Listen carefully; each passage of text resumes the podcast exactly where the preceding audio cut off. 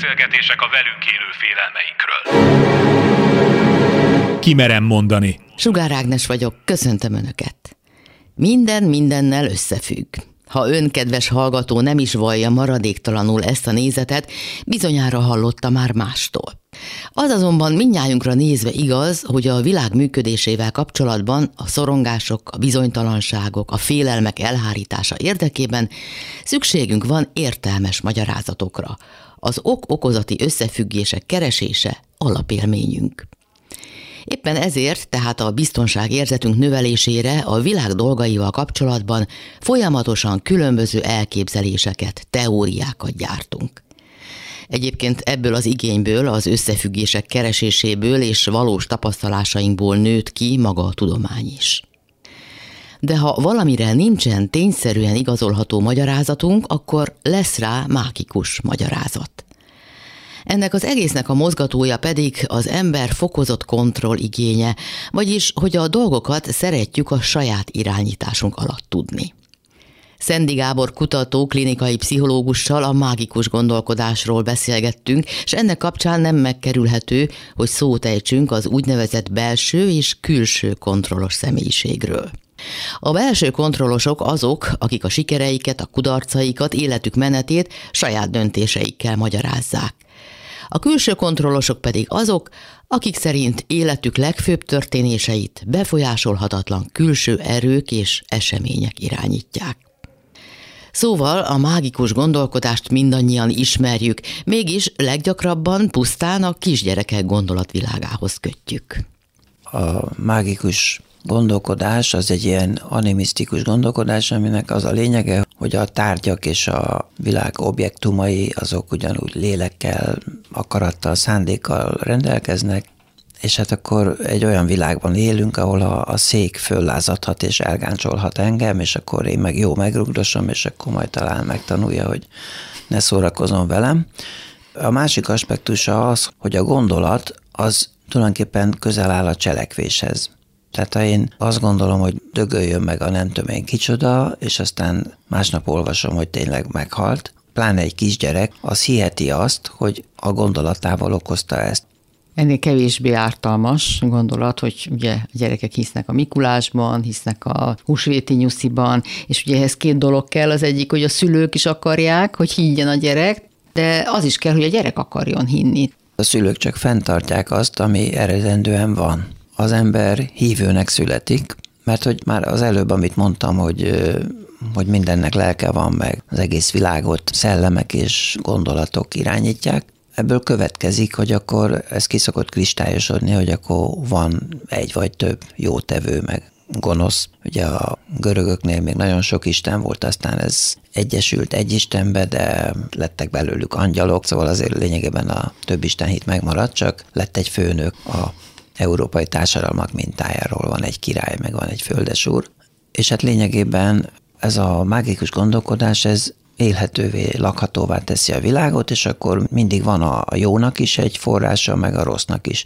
Ugye van ez a rakományhit, ez egy nagyon érdekes jelenség, amikor az angolok meg az amerikaiak a második világháború alatt különböző szigeteken támaszpontokat hoztak létre, akkor az ott élő benszülöttek hát figyelték őket, és látták, hogy milyen furcsa ruhákba járnak, meg masíroznak, meg zászlót vonnak föl, meg ilyenek, és akkor ezeket ők rituális cselekedetnek vélték, és akkor látták, hogy megérkeznek a nagy hajók. Ugye ők nem tudták, hogy honnan jönnek azok.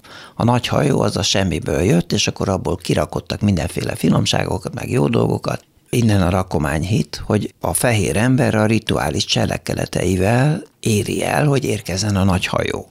És akkor ezeken a szigeteken elkezdtek radar állomásokat építeni, meg fából faragtak ők is puskát, ők is masíroztak, és valami nevet félreértve kialakult valami Joe, nem tudom én kicsoda, akit ők vártak, hogy majd, majd eljön Joe, és majd akkor, akkor itt lesz a paradicsom. Tulajdonképpen a fehér ember leutánozták, teremtettek hozzá egy hitvilágot, Ma már turista látványosságként vannak még ezek, időnként bemutatják ezeket a felvonulásokat, meg egyebeket, de hát itt arról van szó, hogy az emberi elme olyan, hogy űr támad, hogyha nincsen hit. Tehát még az ateisták is hisznek el, én is hiszek, tehát hívő vagyok, csak nem egy transzcendentális lénybe hiszek, hanem mindenféle dologban. De hit nélkül nem, nem tudunk létezni. Hát a csecsemő is hisz abban, annélkül, hogy tudna, hogy hisz, hogyha valamit tesz, akkor annak ilyen és ilyen következményei lesznek. Előbb-utóbb nagyon hát hamar ő varázsol. Ő varázsol. Ugye, mert, mert sírok egyet, és akkor ott terem egy lény, akit később anyukának nevezek, aki tisztába tesz, megeted, fölvesz, ringat, ugye a cucu macskánk is varázsol. Ha beszélne egy másik macskával, azt mondaná neki, hogy figyelj, én azt szoktam csinálni, hogy odaülök a szoba közepére, és megtanítottam a gazdit arra, hogy ilyenkor adjon nekem menni. Tehát ő kondicionált engem, nem én őt. Ezt az én kutyám is tudja. Beszéljünk még a belső meg a külső kontrollos személyiségről, hogy ezek hogy alakulnak ki. Van egy olyan teszt, amivel olyan kérdések vannak elrejtve, három kérdésre úgy lehetne lefordítani, hogy maga abban hisz, hogy a maga kezében van a sorsa, és maga irányítja. A másik kérdés az úgy szól, hogy a kormány, meg a politikusok irányítják az életünket, a harmadik pedig, hogy Isten kezébe vagyunk. Nyilván sok kérdést tesznek föl, így elrejtve ezeket, és akkor úgy beixelgeti az ember, mert nyilván átmeneti esetek is vannak, hogy egy kicsit ebbe is, meg abba is hisz. Ugye mindegyik egy illúzió, az, hogy én irányítom az életemet, az azért illúzió, mert azért rengeteg más tényező is beleszól. Hogy hogy alakul ki, azt nehéz megmondani. A neveléses magyarázat az az, hogy ha egy gyereket nagyon kontrollálnak mindig gyerekkorában, meg 15 éves koráig föntartják a Mikulás mitoszt, meg egyebeket, akkor ő egy ilyen külső kontrollossá válik, hogy akkor ő neki sok beleszólása nincs a dolgokban, minden kívülről jön. Az is lehet, hogy összefügg a féltekeiséggel, mert, az agyfélteke igen, mert, hát ugye tulajdonképpen a balfélteke az a materiális félteke, konkrét, tárgyas, mit kell megfogni, hova kell tenni, mit csináljak. A jobb félteke meg ez a szétfolyó, ugye a jobbféltekére szokták mondani, hogy ha valaki szélsőséges jobbféltekei állapotba kerül, például kábítószer vagy egyéb hatására, akkor megszűnik az én határ, összeolvad mindennel. A vallásos, extatikus élményeknél is bizonyítani lehet, hogy a jobb féltekébe ugye van egy Isten modul, ez aktiválódik, és akkor megszűnik tér és idő, és akkor csak egy kegyelmi állapot, és én felolvadok a univerzumba vagy Istenben. Ez egy szélsőséges kontrollvesztett állapot, amit egyébként lehet élvezni, tehát a kontrollvesztettségnek egy bizonyos fokán már az ember úgy érzi, hogy valakinek a kezében vagyok, és úgyis az dönti el, hogy mi lesz velem. Azért érdekes ez az egész kontroll helye, úgy mondják ezt a észlelési sémát, nevezzük így, Például ezek a konteók, mindenféle zavaros elméletek, ezek tulajdonképpen ezekre az emberekre jellemzők, akik kívülre helyezik a kontrollt. Akkor jönnek a minden féle bizarr magyarázatok, hogy most akár az oltás kapcsán, hogy hogyan akarnak minket befolyásolni, most a legvadabb, hogy csipeket tesznek bele, meg egyebek. Ugye ezek mind arról szólnak, hogy valahogy tárgyasítják ők is azt a félelmet, ami abból fakad, hogy hát én tehetetlen vagyok, én kisember vagyok, engem rángatnak ide-oda, és akkor végre olvastam, meg megmondták okos emberek, hogy hát az azért van, meg úgy történik, hogy Megint arról szól, hogy az adja a biztonság érzetét, hogy talál valami magyarázatot. Hát akkor lehet ellene tüntetni, meg uh-huh. írogatni, meg Igen, szervezkedni. Kívül találja a magyarázatot. De azért azt nem mondjuk, hogy egyik jobb vagy másik jobb. A self menek ugye a köztudatban úgy él, hogy ők a klassz emberek, akik magukat megcsinálják, tehát a belső kontrollosok, akik minden helyzetben feltalálják magukat, és tudják az irányt, és kitartóan haladnak az útjukon. Így van ez? Hát most elfogult leszek, mert én magamat belső kontrollosnak tartom. David Riesmannak volt egy könyve, a Magányos tömeg volt a címe, és ő ebben leírta ezt a kontrollhelye jelenséget, csak ő egészen más, inkább szociológiai aspektusból, és ő azt mondja, a fogyasztói társadalomnak kívülről irányított emberekre van szüksége. Hiába utálja a reklámot, a már 20 látta, hogy melyik mosóport vegye meg, egy idő után azt mondja, hogy hát most már csak kipróbálom. Tehát a külső kontrollos ember az mindig azt nézi, hogy a szomszédja a másik ember, az osztálytárs, a munkatárs, mit eszik, mit hord, hogy viselkedik, és ebből vonja le a következtetéseket. A belülről irányított emberekre akkor van szükség, amikor krízis van, mondja a Rizman. Uh-huh. Az egyéni életünkben is, és társadalmi krízisekben is így van. Tehát ha nincs egy vezér, aki fölemeli a fákját, és azt mondja, hogy utánam, ha megnézi a közgazdaságtanba is, ahány a háború óta, vagy a nagy világválság, a 30-as nagy világválság óta, hány elmélet született hogy hogy kell működtetni a kapitalizmust. És egy ideig, óráig be is váltak ezek a jóslatok, aztán biztos változott is a világ, jöttek új elméletek. A mágikus gondolkodás azért mindannyiunkra jellemző. Ezt megállapíthatjuk. Igen. A mértéke nem mindegy, de szükség is van rá, és éppen ezért talán nem is kinőhető. Hát igen, az a kérdés, hogy mennyire uralja a gondolkodásunkat. Sivár lenne a világ mágikus gondolkodás nélkül, ha nem álmodozhatnánk, meg nem fantáziálhatnánk de amikor valakinél ez már az élete irányító elvévé válik, akkor ugye vagy paranoiás skizofrén lesz, vagy ilyen konteókba hisz. Ugye tulajdonképpen teljesen téves válaszokat adnak ezek az emberek az életre. Most csak vegyük az oltást. Nem rajongok az oltások, mert van azoknak mellékhatása, de hogy ilyen feltevés, hogy grafén van az oltóanyagban, meg nem tudom én micsoda. Változik, változhat -e ez az életünk során, hogy mi külső vagy belső kontrollosok vagyunk? Hát a személyiség az folyamatosan fejlődik, fejlődhet, az is fejlődés a rossz irányba fejlődik, tehát változik. Igen, hát mondjuk azt, hogy ebben lehet személyes kis forradalmakat létrehozni, tehát ki lehet nőni a külső kontrollosságot, de ahogy mondtam, a kapitalizmusnak ez az alapfeltétele. Egyébként minden társadalomnak, az ősi társadalmaknak is. Ha a vezérünk, a törzsfőnök azt mondja, hogy akkor most harcot indítunk a dakoták ellen, ha ott valaki elkezd vitatkozni, na, tehát milyen csúnya dolog bántani őket, hát akkor szétesik. Tehát a, ugye, a csoportszelekció az evolúció során az pont arról szólt, hogy melyik csoport összetartóbb, melyik tudja jobban szervezni magát, minden szempontból, akár a háborúkban is.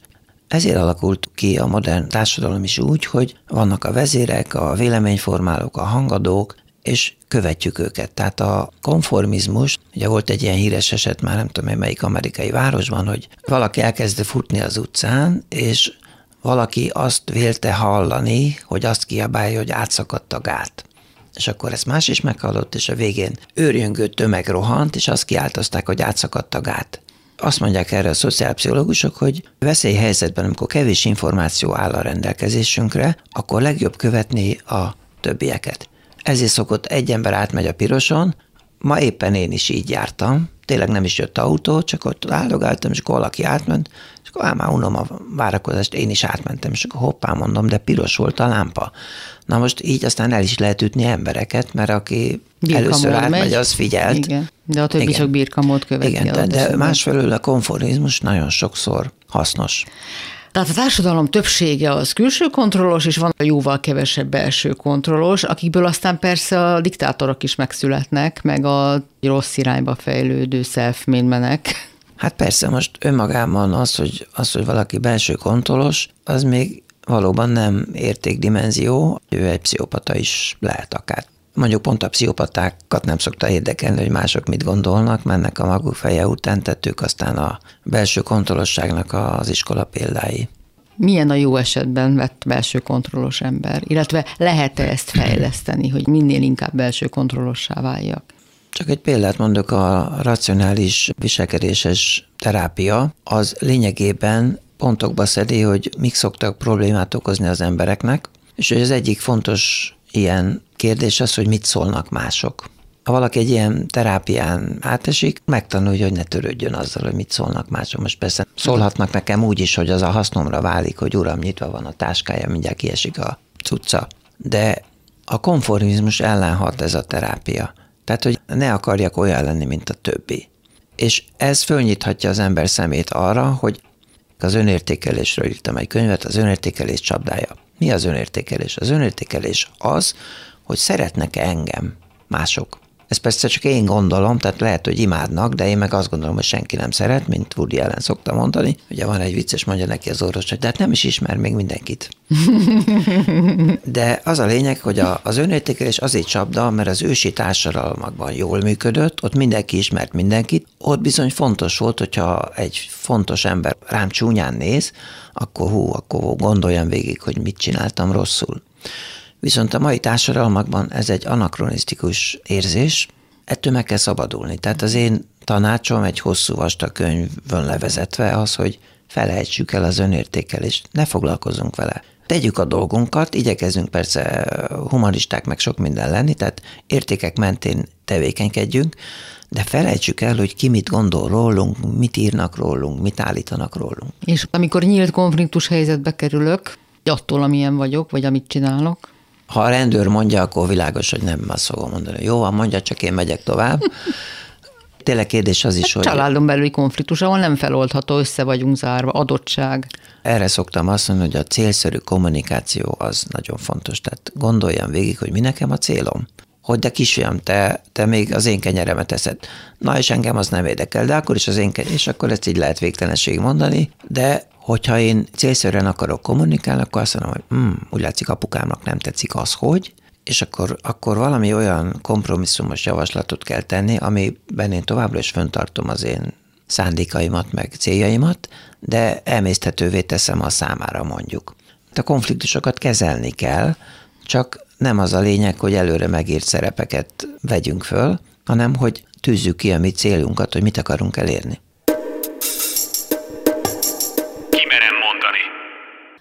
A közösség létfontosságú minden ember számára. Senki nem akar kirekesztődni.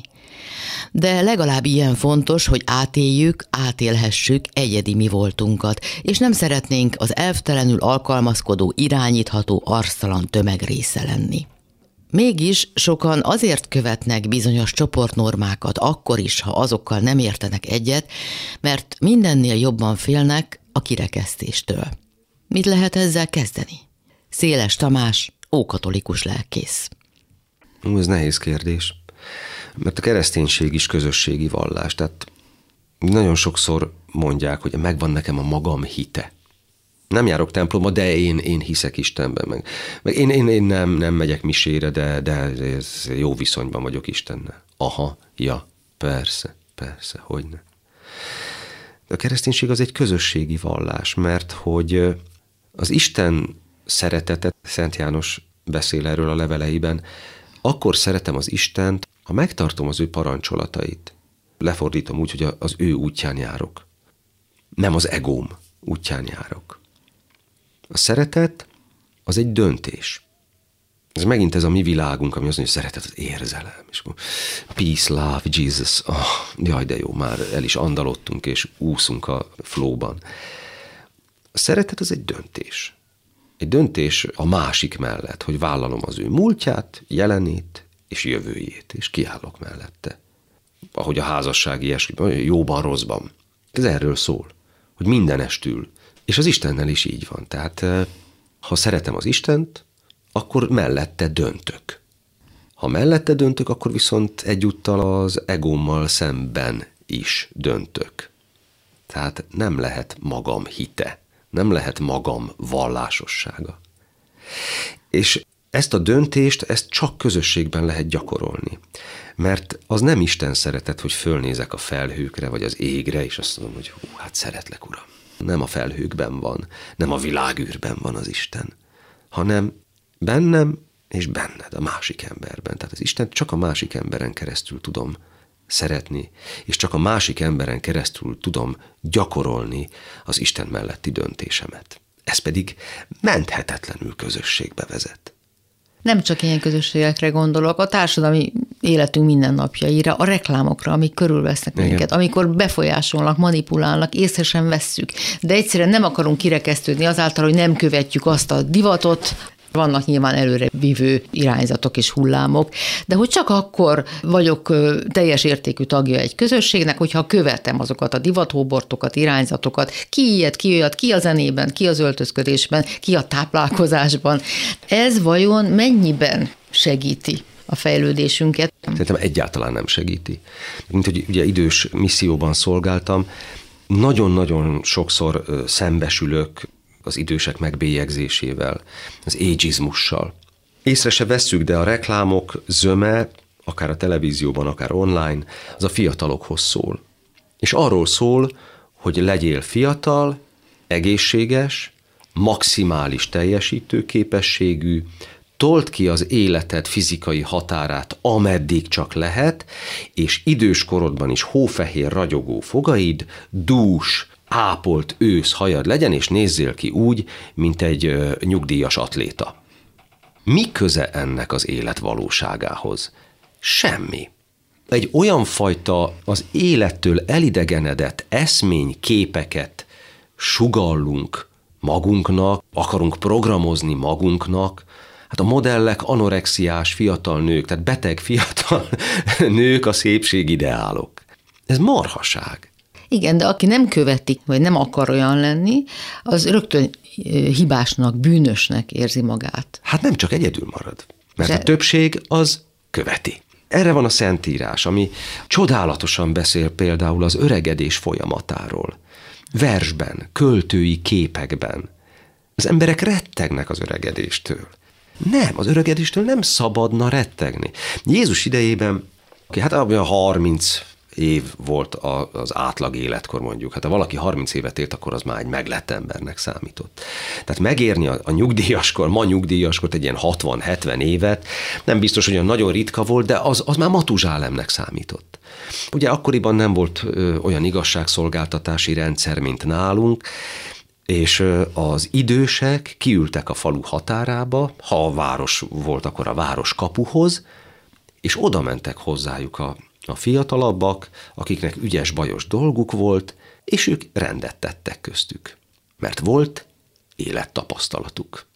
Mert a bölcsesség az az élettapasztalathoz kötődik. Sok mindent látott, tudja, hogy hogy kell helyzetekkel bánni, és a többi, és meg mondjuk ismeri mondjuk a mózesi törvényt, tehát ez most az Ószövetség népére vonatkozik.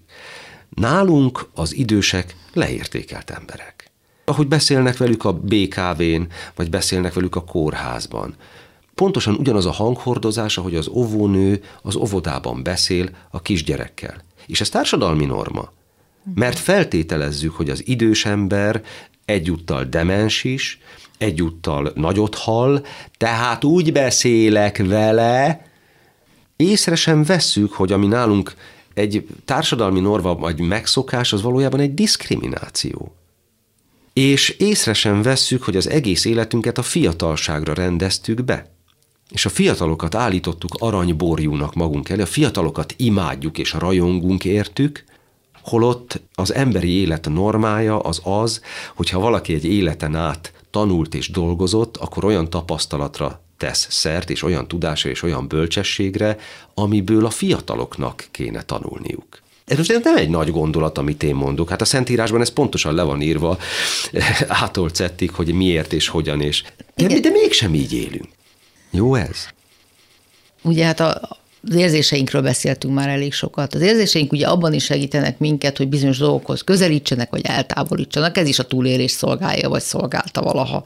De pontosan az ilyen ösztönös érzelmi reakciók közé tartozik az is, hogy amikor úgy reagálunk valakinek a megnyilvánulására, akár erősen és keményen, aki nagyon más platformon, nagyon más meggyőződésen áll például, hát a politikai állásfoglalások azok pont ilyenek, és napjainkban ezt számtalanszor megéljük, hogy csak azért, mert más politikai mezőben él, más a meggyőződése, minimális toleranciát sem tudunk sem a nézetei, sem a mondandója felé tanúsítani.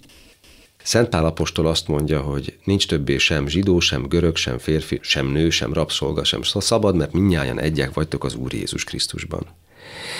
Ez a kereszténység egyik elképesztő csodája, hogy bőrszín, hovatartozás, társadalmi rangtól függetlenül pontosan ugyanannak lát minden embert. Egy teremtménynek, aki ugyanazokkal a szükségletekkel rendelkezik, ugyanazokkal az erényekkel, ugyanaz a problémája, megváltásra szorul, hitre és kegyelemre szorul. De én azt gondolom, hogy a, a hit szemszögéből ezek a fajta különbségek, ezek nem léteznek.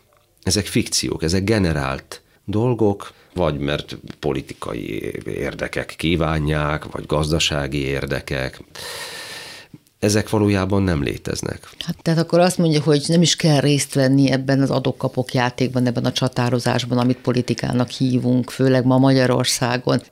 Én azt mondom, amit Jézus mondott, hogy egyetlen ház sem állhat fönn, ami meghasonlik önmagával. Tehát a frusztráció az Isten ellenes dolog. Minden, ami életellenes, az Isten ellenes. Mert hogy Isten maga az élet. Mindenfajta értelemben. Tehát amikor, amikor az úr bemutatkozik Mózesnek az égő csipkebokorban, és azt mondja, hogy ehje, asher ehje, vagyok, aki vagyok, akkor ez az ehje, ez a hájátőből ered, a hájátő pedig az, az a létige, lenni. Tehát azt mondja, én vagyok az élet. Én vagyok az, aki voltam, vagyok, leszek. Én vagyok maga a létezés. Minden, ami rossz a létezésnek, az emberi életnek, az emberi egészségnek, a mentális egészségnek, az, az bűn. Az engem elszigetel. Az élet istenétől szigetel el. Ha valaki belemegy abba, hogy elkezd utálni másokat, mert azok mást gondolnak, akkor ezzel az jár, hogy ő folyamatosan frusztrált lesz, vagy időszakonként nagyon frusztrált lesz, vagy nyugtalan éjszakái lesznek. Lehet-e úgy állást foglalni, hogy nem viszek bele érzelmeket, a frusztrációt kivonom belőle? Igen, Éliszi Pürhon, örök filozófusnak a, a, a pürhonizmus iskolája, az erről szólt, hogy felfüggesztjük az ítéletünket, és nem mondunk se ezt, se azt. Hogy is mondta, hogy semmivel sem igazabb az, hogy van, mint hogy nincs, vagy hogy nem van és nem nincs. Felfüggesztem az ítéletemet. Az Isten azt mondja, hogy minden ember egyforma és nem kell különbséget tenni köztük. És az ő mellette való döntés az egyenértékű azzal, hogy a másikat megpróbálom szeretni. Nem a cselekedeteit, nem a gondolkodás módját, hanem őt magát, a szemét. És mint szemét, mint embert, ugyanolyannak próbálom meg tekinteni, mint amilyen én vagyok mit mond a híveknek? Menjenek el szavazni, ne menjenek szavazni, foglaljanak állást, ne foglaljanak állást. Nyilván ilyen kérdések is megtalálnak egy lelkészt. Hát természetesen nem vagyunk bóthiszatvák, akik fölülemelkedve a világon csak szépeket gondolunk, és, és nem jövünk ki a lelki jó érzésből. Hát persze az embernek részt kell vennie a társadalomban, és részt kell vennie a társadalmi megmozdulásokban, és én azt mondom, hogy persze menjenek el szavazni, és a szívük szerint és a gondolkodás módjuk szerint szavazzanak. De az első helyen mégiscsak az örökké való legyen. Kicsit fontosabb, mint egy párt, vagy egy akármilyen ideológia, mert ezek jönnek, mennek és váltogatják egymást a történelemben. Ezek nem, nem túl állandó dolgok, és az igazság az mégsem ott van, hanem az igazság az az Isten egyik tulajdonsága. Ezek fontos dolgok, csak, csak nem annyira, hogy vérre menjünk érte. Én is elmegyek szavazni. Én is szavazok, persze. Csak nem tulajdonítok neki akkora fontosságot. Mekkora fontossága van? Hát ebben most nem mennék bele. Olvastam egy nagyon jó könyvet, az volt a cím, hogy a diktátorok kézikönyve. Szeretettel ajánlom a hallgatóknak. Mert miről szól? Hát, hogy, hogy, hogy működik a hogy működnek a diktatúrák és a demokrácia.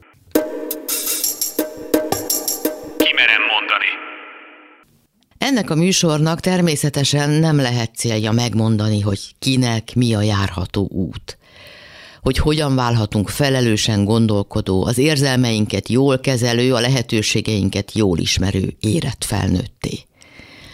A sorozat elején azt ígértem, hogy kérdezünk, hogy vizsgálódunk, több irányból közelítve a témához, mert azt viszont helyesnek érzem, ugye mindenkinek megvannak a maga igazságai, ezt is tudjuk már, hát nekem is van.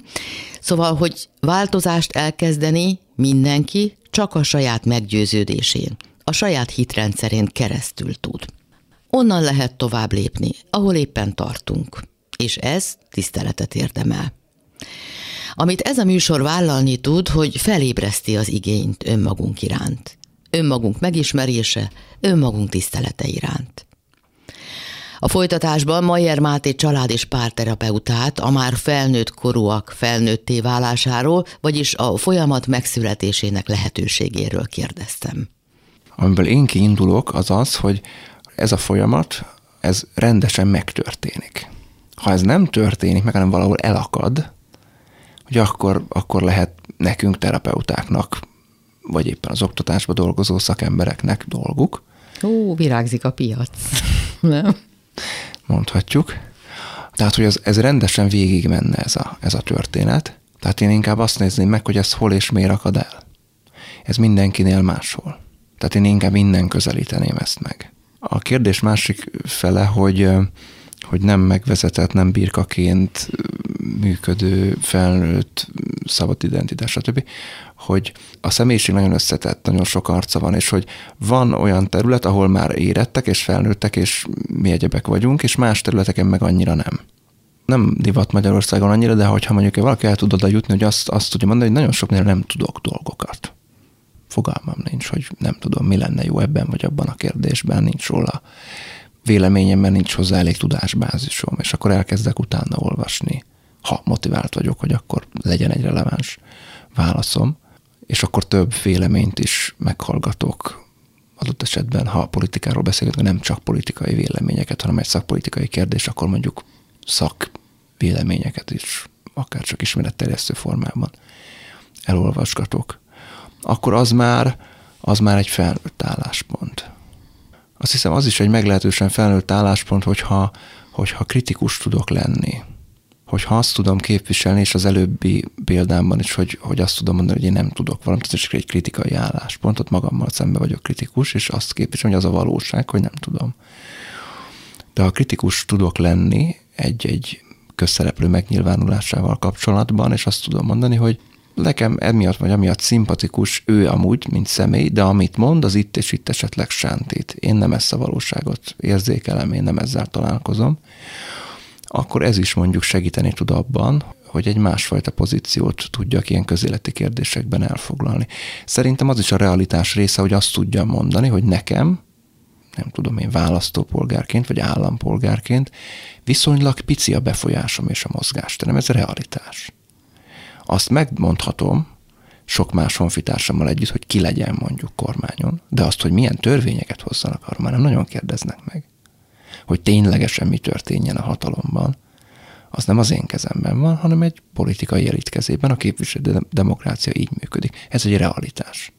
Tehát, ha ilyen realitásokat képviselek, akkor azt talán tud abban segíteni, hogy akkor ne birkaként kövessem akármelyik oldal, akármelyik képviselőjét is.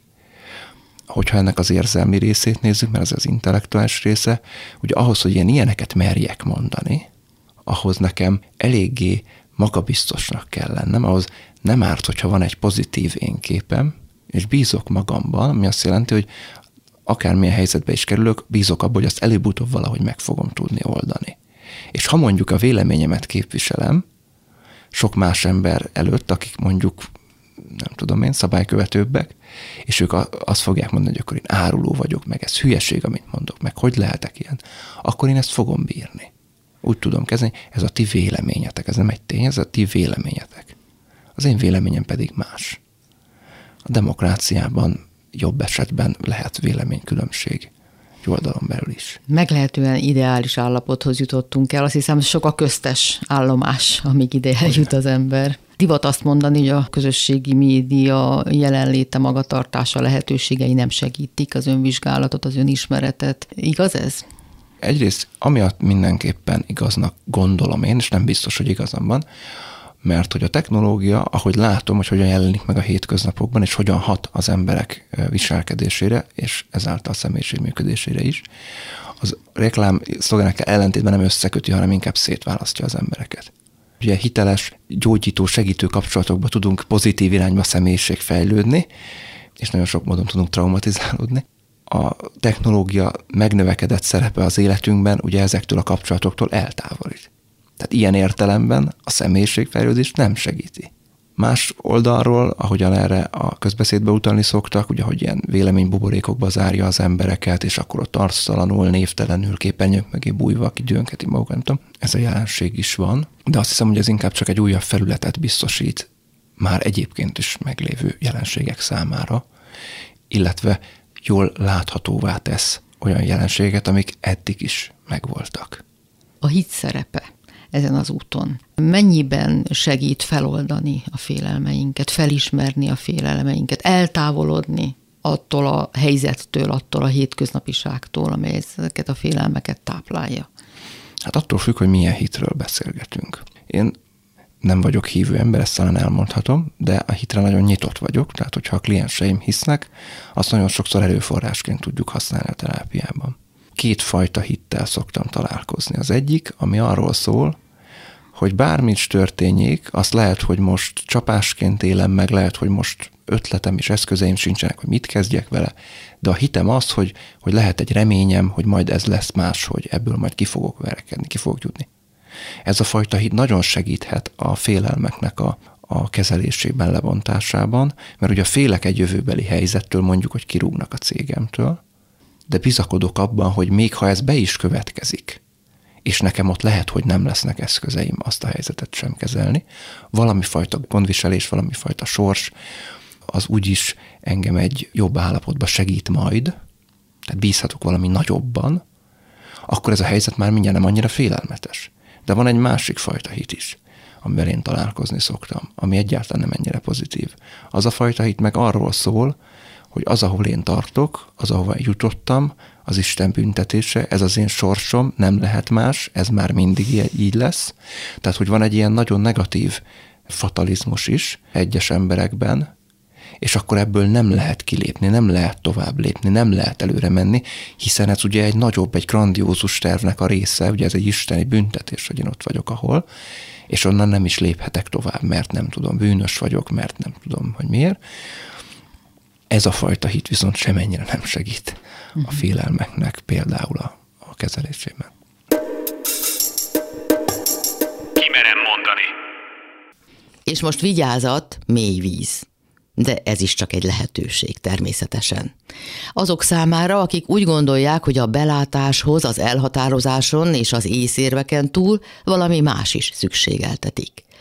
Az, hogy a teljesség igényével mélyrehatóan felfedezzük működésmódunk önmagunk előtt rejtett, de erősen ható vonásait. A buddhizmus útja egy nagyon jelentős gyakorlati út is. Nem pusztán filozófia, hanem tapasztalati út, aminek a gyakorlás elválaszthatatlan része. A gyakorlás legfőbb célja pedig, hogy a koncentráció révén uralmat szerezzünk az elme felett. Ezt hívják buddhista meditációnak. Komár Lajostól, a tankapuja a buddhista főiskola tanárától azt kérdeztem, hogy ez a technika vajon azt célozza, hogy minden pillanatban tudjuk, hogy kik vagyunk és mi történik velünk? Erre törekszünk, hogy minden pillanatban legalább tudjuk, hogy mi történik velünk mik mozgatnak, milyen érzéseknek adtunk tágabb teret, milyen készítéseknek engedtünk, hiszen ez része az önismeretnek, hogy legalább látjuk, hogy mi történik bennünk. Mi az a készítés, aminek nem tudunk ellenállni. Most még lehet, hogy nem, de ha szeretnénk, akkor mivel már felismertük, van lehetőségünk, hogy majd a jövőben útját álljuk ennek a késztetésnek. Fontos kitétel itt, hogy a koncentráció révén, itt a meditációra gondolhatunk, ugye? Igen, a legtöbb buddhista iskolá úgy hirdeti, hogy a végső módszer, amivel valóban megszüntethetjük azt a fájdalmat, azt a szenvedést, azt a problémát, ami eluralkodik rajtunk, nevezzük most meditációnak, meditációs technikának. Ez az igazi gyógyír majd a szenvedésre, ugyanis a meditációból kél fel a belátás, tisztánlátás, ahol átlátjuk a helyzetünket, felismerjük a törvényszerűségeket, ahol megoldásokat fogunk találni. Ez egyfajta bölcsesség. És ez az egyetlen eszköze annak, hogy a tudatlanságot, zavarodottságot, téveszméket felszámoljuk önmagunkban. Tudatlanság, nem tudás, zavarodottság alatt mit ért a buddhizmus? Tudatlanság, zavarodottság mindazzal kapcsolatban, ami nem tudunk kezelni. Nem látjuk át, hogy hogyan működik, aminek kiszolgáltatottjai vagyunk, amelyek úgy érezzük hatalmukba kerítettek, amin nem tudunk változtatni, mert nem ismerjük. Tehát a tudatlanság az a tudás hiánya. Először nem tudjuk, hogy miért, hogyan történik ez velünk. Amikor meg ezt már megismertük, az okokat, akkor még mindig lehet nem tudjuk, hogy hogyan tudnánk változtatni ezen a helyzeten. Az is egyfajta tudatlanság, nem tudás. Amikor már tudjuk, hogy mik az okok, és megvan hozzá a képességünk is, hogy tudjuk változtatni, akkor még a következő harmadik probléma, hogy kellő időben, kellő energiabefektetéssel, körülmények figyelembevételével, hogy minél kevesebb sérülést okozunk magunknak és másunknak, akkor változtatni, és úgy változtatni rajta. De az alapvető probléma az, hogy nem mérjük jól fel a helyzetünket és a körülményeinket. Ez alapjáraton ez a tudatlanság. A meditáció azon túl, hogy köztudottan stresszoldó, tehát elnyugtat, megnyugtat, segít, segíthet felismerni a külső-belső lehetőségeinket. Ez hogy működik? Ugye abból indultunk ki, hogy van valami, ami nehézséget okoz, és ezt szeretnénk megszüntetni, feloldani. Milyen lehetőségeink vannak? Az egyik lehetőség, hogy megszüntetjük magát az okot, ugye a buddha tanításának szellemében, ami okozza a feszültséget, a félelmet, a szenvedést. A másik lehetőség, amitől megszűnhet ez a frusztráció, hogy megértjük a törvényszerűséget abban, ami szenvedést okoz, és esetleg látjuk, hogy kikerülhetetlen az az esemény sorozat, az a következmény. Ekkor egyet tehetünk, hogy tudomásul vesszük. Ez nem egy könnyű feladat. Beletörődünk, mert ez kikerülhetetlen egy bizonyos ponton látható, hogy megtörténhet, és lehet, hogy meg is kell, hogy történjen.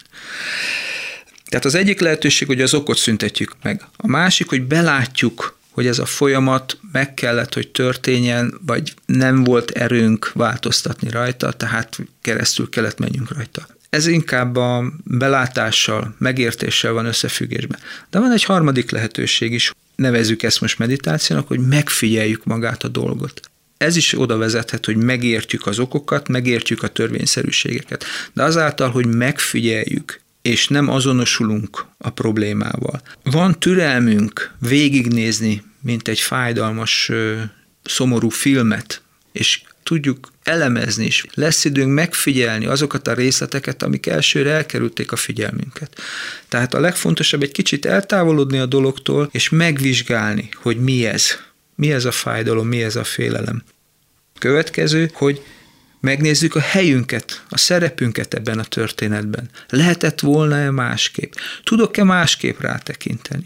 Szintén a meditációs módszerhez tartozik, hogy miért okoz ez fájdalmat? Miért azonosítom magam azzal, akinek ez fájdalmat okoz?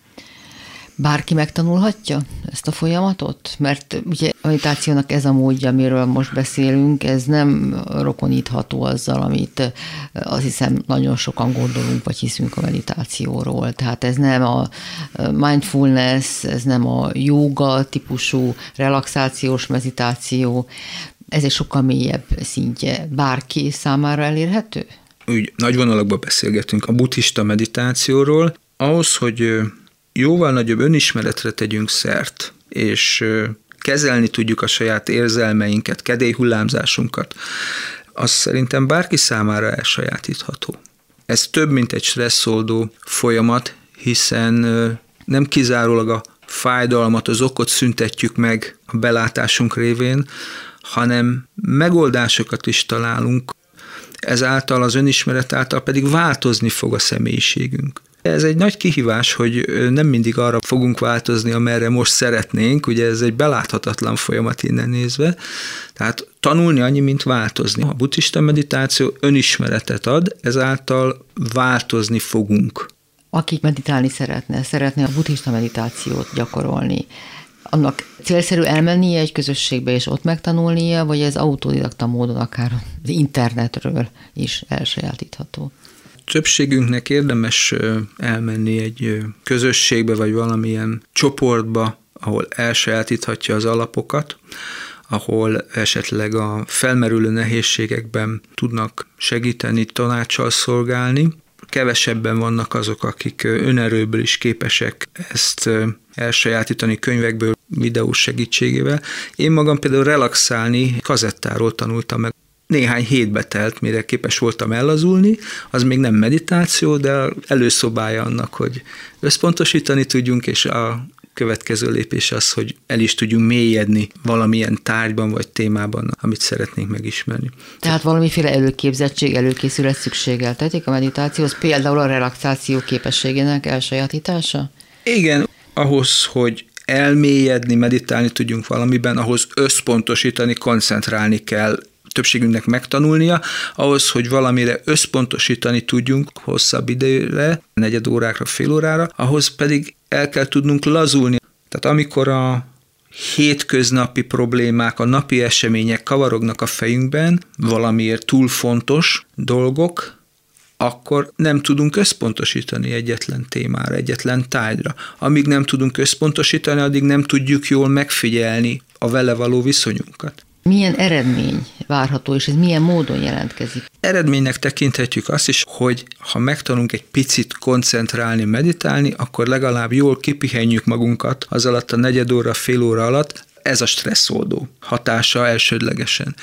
Tehát ha semmilyen más eredmény nem érnénk el rövid távon, akkor is könnyebb lesz a napi teendők elvégzése, és a következő lépés lesz az, hogy megoldásokat is fogunk találni a problémáinkra, azáltal, hogy időt szánunk arra, hogy megvizsgáljuk a dolgot magát. Az, hogy foglalkozunk valamivel behatóan, odafigyelünk rá, elgondolkodunk akár rajta meditáció után, ez önmagában majd megoldást fog kínálni. És lehet, hogy nem látványos eredményekben fog megjelenni, hogy mi fejlődünk amúgy az önmegismerés útján is egyre jobban tudunk meditálni, hanem az fog feltűnni, hogy elmaradoznak a problémák. Kisebb gondot okoznak, kevésbé stresszelnek minket. Hamarabb találunk megoldást jobban tűrjük a fáradtságot, a fájdalmat. Nem készültünk rá, de mint egy tünetként ezek jelennek meg először menjünk mélyebbre a buddhista úton, hogy ha már elindultunk, mondják, hogy az ösvényen haladás célja a hétköznapi életünk, az illúzióink megismerése, és ezeknek az illúzióknak, a hétköznapi létezésünk illúzióinak a felszámolása. Ez mit jelent? Amikor ránézünk egy eseményre, magunkra, örömöt, fájdalmat, problémát látunk benne, az akkor nagyon is valóságosnak tűnik. És lehet, hogy a neveltetésünk és a kultúra hatására ez már évszázados probléma esetleg, másoknál is felmerült, amit látunk. Erre nem mondhatjuk azt, hogy illuzórikus adott pillanatban. Attól lehet majd más, attól fogjuk másképp megítélni, hogy megvizsgáljuk, hogy miért ilyen fontos ez, hogy ennek így vagy úgy kellene történnie, és ezzel szemben nem úgy van. Miért tartom ennyire fontosnak, hogy ez így legyen. És akkor, ha ezt a lépést megtesszük, akkor látjuk, hogy mert van egy képem magamról, van egy képem a világról, ami ennek szeretném azt a dolgot látni. Magamat is, meg a világot is. Ahogy a dolgok rendben vannak, arról van egy elképzelésem. És itt jön a munka része, hogy hogy alakult ki ez a világkép, ez az önkép. Lehet-e érdemes -e ezen változtatni? Lehet-e másképp élni, mint ahogy eddig elképzelte? És ha lehet, el tudjuk képzelni, hogy lehet, el tudjuk képzelni, hogy van megoldás, és elkezdjük ezt kidolgozni, megtalálni a változáshoz szükséges energiát és módszereket, akkor rájövünk, rájöhetünk, hogy így is lehet normális vagy értelmes életet élni, meg úgy is, csak egyféleképpen biztosan nem, hogyha folyamatosan bosszankodunk azon, hogy nem jó, hogy nincs rendben. És illuzórikussá akkor válik bármi, amikor belátjuk, hogy hogyan értettük félre, hogyan ringattuk magunkat tévképzetekben, hogyan ámítottuk és csaptuk be magunkat és másokat, hogy ez csak így lehet és csak így jó. Ettől válik illuzórikussá. A halálfélelem sokak szerint minden félelmek eredője, a mulandóság megismerése és elfogadása is kiemelt a buddhizmus útján járók számára. Ez mit jelent? Ez hogyan történik?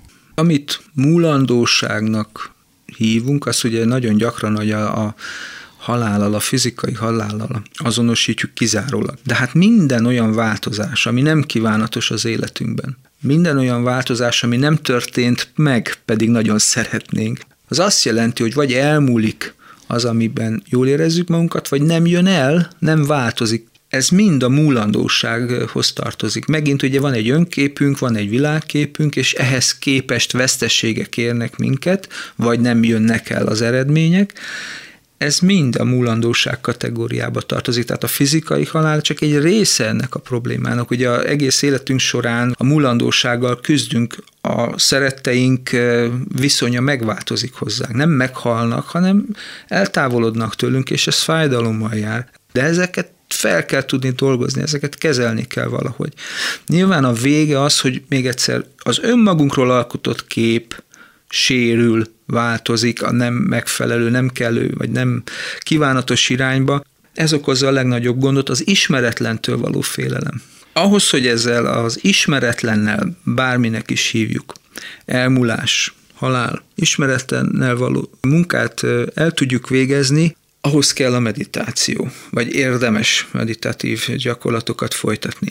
Ahhoz, hogy meditálni tudjunk, ahhoz pedig türelemre van szükség. Időt, energiát kell rászállni. Ez egy magányos út. Főleg az idő előre haladtával, az évek előre haladtával, vagy ha a környezetünkben elvesztünk néhány embert, fontos embereket, a halál problémája egyre felerősödik. Fel lehet oldani a múlandóságtól való, a haláltól való félelmet teljesen akár? Hát a vallások erre tettek kísérletet, hogy megoldást találjanak erre. A szutta vagy szutra buddhai tanítóbeszéd, példatörténet, ahol a buddha tanítást ad a tanítványoknak. A félelem és rettegés szuttája arról szól, hogy hogyan készüljünk fel arra, hogy szembe tudjunk nézni a halállal, a változással. Meg kell tanulnunk elviselni a magányt, az egyedül létet, mert ilyen az élet, hogy az igazán fontos dolgokat azt nekünk magunknak egyedül kell elvégezni, és ennek a magányosságnak az elviseléséhez például nagy segítség az öt fogadalom. Ugye a nem ártás, a tiszta beszéd, a más javainak el nem tulajdonítása, erkölcsös magánélet és a bódítószerek kerülése. Ez az, ami megerősít abban, hogy határozottak, elszántak legyünk, és legyen erőnk, és merjünk szembenézni majd az élet nagy kérdéseivel. Ez, ami megerősít abban, hogy a magányos szellemi utat elviseljük. És ugye a Buddha arról számol be ebben a szuttában, hogy amikor már elég erősek vagyunk szembenézni a legnagyobb félelmünkkel, félelmeinkkel, elviseljük az élményt, azt a keserű, fájdalmas élményt. A következő lépés az, hogy próbára tesszük magunkat. Ő azt a példát hozta fel, hogy elment a temetőkbe meditálni temetésre, halott embert figyelt meg, hogy mi történik a halál után, a fizikai halál után. Tehát először is próbára tette magát, hogy vajon a félelmet és a rettegést tudja már annyira uralni, hogy a figyelmét nem veszíti el, az önuralmát nem veszíti el.